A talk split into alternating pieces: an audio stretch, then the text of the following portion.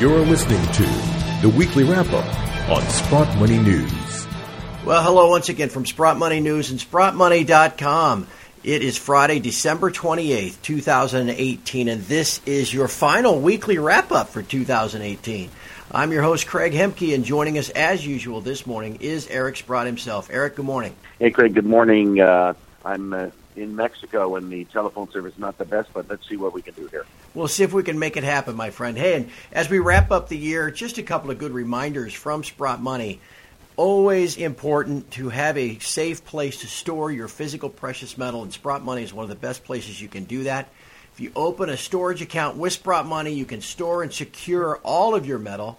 You can store metal at any of our six global locations. Just simply sign up for Sprott Money International Storage and receive exclusive monthly deals from us as well. Just give us a call, 888-861-0775, or just simply visit sprottmoney.com for more details. Uh, Eric, it's a good time to be stacking. Boy, I tell you what, we're finishing the year strong. You and I have discussed this now for weeks, how the last five years in a row we've had a big rally – in the precious metals uh, begin, that begins in about middle December and extends into the first quarter. Well, I think we're on the way to making it six in a row, my friend. Well, there's certainly been no disappointments on that front, and of course, we've been aided and abetted by the tremendous weakness that was experienced in the stock market. So much so that most indices in the world uh, were in bear markets, um, save for the uh, the rally here that happened on Wednesday and Thursday this week but they, I think they all, which I think is instructive, certainly for people in the precious metals business, uh, because we're, even though we've had a, a bear market rally here, I suspect it will roll back over again. I think it's interesting that gold and silver, particularly silver, have fared very well, even while the markets rallied. So I don't know that the precious metals markets are buying into this uh, bear market rally that we're going through. So lots of um, good signs uh, for great things to happen. Eric, there seems to be, I, am reading a lot of folks saying that the rally in, in gold uh, is only due to some kind of safe haven bid, as if uh, it just go, that's all gold is. And I, I wonder if you agree with this. It seems to me, again, besides the seasonality aspect and, and these rallies that occur at this time every year, uh, gold seems to be anticipating what is obvious now, I think, a change of Fed policy that's coming next year. Why wouldn't gold be rallying if it's simply looking ahead to, to lower interest rates and more QE? Well, well I think it's, it's parts of both, obviously, uh, because the bear market I just referred to was so sudden, so swift. I mean, we were just killing uh, stock valuations here and and valuations of the biggest of stocks, the FANGs, the banks. Oh my goodness! I mean, those groups are down in excess of thirty percent here. So it's been a brutal, quick uh, bear market, uh, which of course has brought people with the the safety bid in there. And of course, the more the market goes down, the more people think the Fed policy is incorrect. And I think if, we've talked about this before, but you go back to first principles where you know, Fed prints money, Fed reduces rates, assets go up in value. Now we have a situation where the Fed's increasing rates and not printing money, assets in value, which is very logical thing to have happen. And sooner or later, if, if the bear market sort of reasserts itself here, I have no doubt that the Fed's going to reverse their position. And uh, if there's a reversing of the position, is actually printing money again, I think this time gold's going to rocket because we realize that – it didn't really work. It's just it's a um, it's a it's a, a plan that has no uh, permanent positive conclusion. I mean, yes, you can get asset values up in the short term, but look what happens when you take the punch bowl away. I mean, we now recognize what happens when you take the punch bowl away, and it's not pretty and it's fast. So I think there's both elements uh, are reasons that uh, gold's going up here. Well, now, Eric, I want to turn our attention to the shares because they have begun to perk up. The uh, the HUI index is breaking above what seems to be an important level at 160. But I'd like to ask you for your comments on the uh, the significance of the tax loss selling that we always see in December, especially from Canadian citizens, and uh, and getting that behind us, and how that often uh, removes a little bit of a barrier to the shares in general, too. Well as you mentioned, uh, some of the indices uh, look like they're technically breaking out. I think the GDX might technically be in a bull market, quite frankly. Um, and, and of course, you can see uh, some of the, the uh, more intelligent people in the world suggesting gold now, whether it's Dalio or Druckenmiller or Gundlach. I mean, there's a whole a slew of very, very smart investors suggesting people go there. Uh, and, and so with the tax loss selling over and us having had, you know, really tough year, uh, I think the, the, the levitation process could be quite significant here. So I'm happy to watch things today, and I I think it'll particularly help the small cap stocks where the damage was even more than some of the bigger ones. Uh, and between that and perhaps the uh, the people who try to short these things, they're looking at a bull market in in uh, gold equities as well. So maybe they won't be that quick to strap on short positions, and we might we might really get some action going here. So I, I think uh, the end of tax loss, the recognition of a bull market, is going to play very well in all the precious metal stocks. Uh, any specific things you've seen this week? I've noticed uh, a couple of the equities we mention on a regular basis have perked up. I've even noticed uh, Novo Resources crawling back over too. You have any uh, anything you have to add on any of those specific names? Yeah, sure.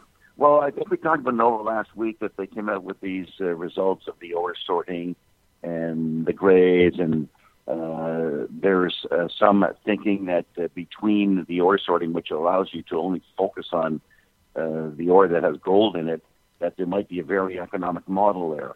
It's early days. Uh, we don't know. Um, but it's it, if ore sorting works, I mean, it would be it would be very very helpful because you can separate the, the wheat from the chaff pretty quickly and uh, and make it uh, very economic. Um, I, I, should also point out, Craig, that um, one of the important things is what silver's done here. We haven't really focused much on silver, but silver is significantly outperforming gold here. And even when gold weakened off, I think yesterday silver had a good day. Gold's not doing much today. Silver's having a good day. Uh, it looks to me like things have changed in silver. Uh, that uh, maybe the whole investigation of of the um, spoofing in silver might have changed the dynamics of what some of these commercial banks are prepared to do in the COMEX silver pits. I think that's part of it. Um, so it, it can rally, and of course, it does. It takes a little amount of money to move silver because it's such a small market. It's nothing on a relative basis. So um, I think that's uh, uh, that that's playing out the way we might expect. Uh, one thing I haven't mentioned about this the rally in the market the last two days, and maybe today, although today's a little uncertain, uh, this being Friday, um, is the portfolio rebalancing that went on. These these automatic rebalancings when stocks get crushed. That the rebalancing says, well, you got to buy stocks, you got to sell bonds.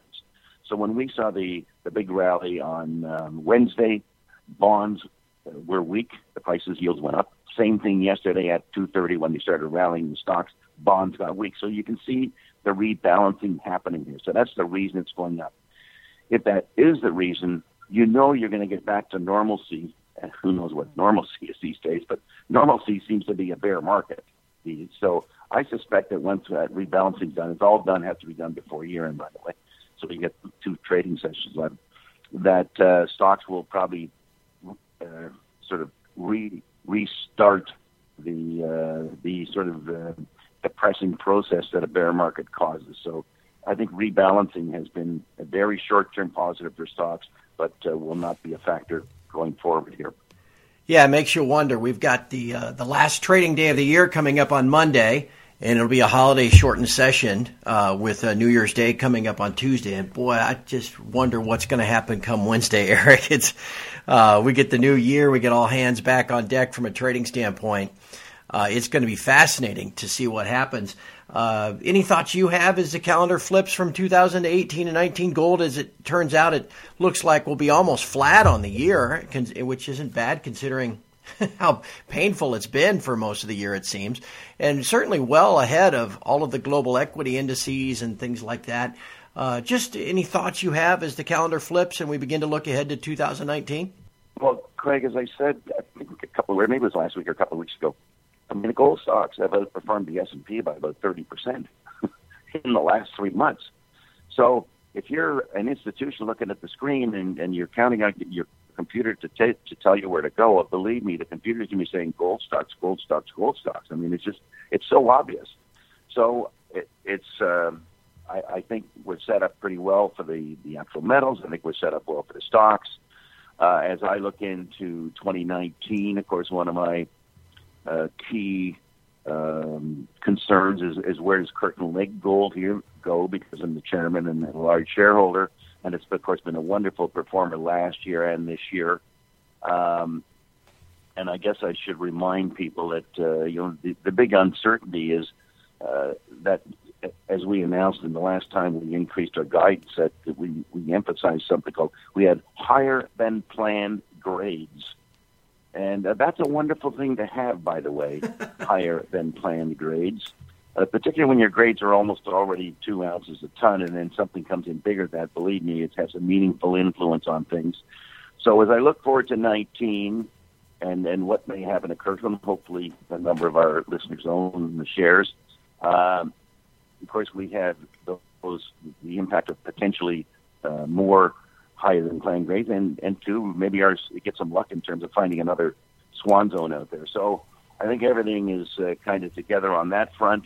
Uh, I love lots of smaller companies that I have ownership interest in. I, I kind of think big things can happen this year. I don't think we're going to have to face that that wave of selling that seemed to pressure everything. So uh, as long as we have an even playing field, I think uh, uh, if you make careful uh, wagers, you should do well.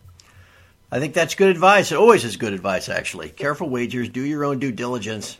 But if the uh, metals are going to be rising with a change in Fed policy and uh, equity market, uh, let's call it volatility, sure seems like a good recipe for uh, a, a, fun year for us.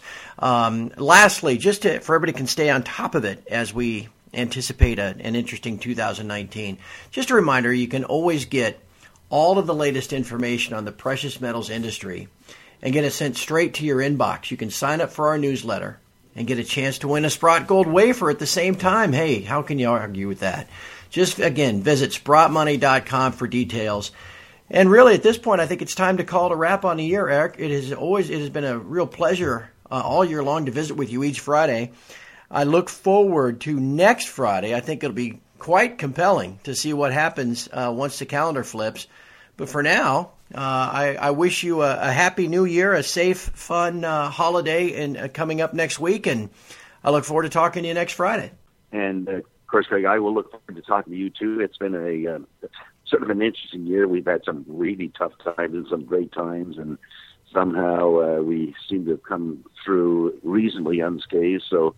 Um, I, like you, are looking forward to having a, a start like we did in 16 uh, in 19, and uh, let's get the, the stocks running here.